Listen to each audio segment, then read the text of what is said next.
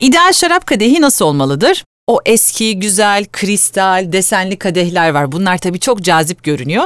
Bunlarda da tüketebilirsiniz şarabı. Problem yok. Yani profesyonel bir tadım yapmıyorsanız e, bunun o eski girintili çıkıntılı kristal kadehler ya da desenli kadehler olmasının herhangi bir mahsuru yok. Profesyonel tadım yaparken mutlaka mutlaka şeffaf kadeh olması gerekiyor. Genellikle önerimiz aslında düz desensiz ve renksiz olması yönündedir ama dediğim gibi bu size kalmış. Yarısı doldurulduğunda dahi yeterli miktarda şarap alacak büyüklükte olmalı. Yani kadehin kendisi küçük olmamalı. Kadeh daha geniş olmalı ki şarap uyansın, havalansın, aromalar ortaya çıksın. Ama daha az doldurulmalı. Ağzına kadar doldurulmamalı büyük kadehler. Ayaklı olması tercih sebebi. Çünkü işte şarabın ısısı, ideal içim sıcaklığı vesaire dediğimiz zaman biz 36 derecede olan varlıklarız. Kadeh ayaksız olduğu zaman elimizle gövdesini sararız. Mesela bir beyaz ya da roze içiyorsak 6-8 derecedeki bir süre sonra o şarabı ısıtmaya başlayacağız elimizle. Dolayısıyla da şarap kadehlerinin uzun ayaklı olması tercih edilir. E, lale formlu olması en önemli tercih sebebi. Altta hava ile temas edip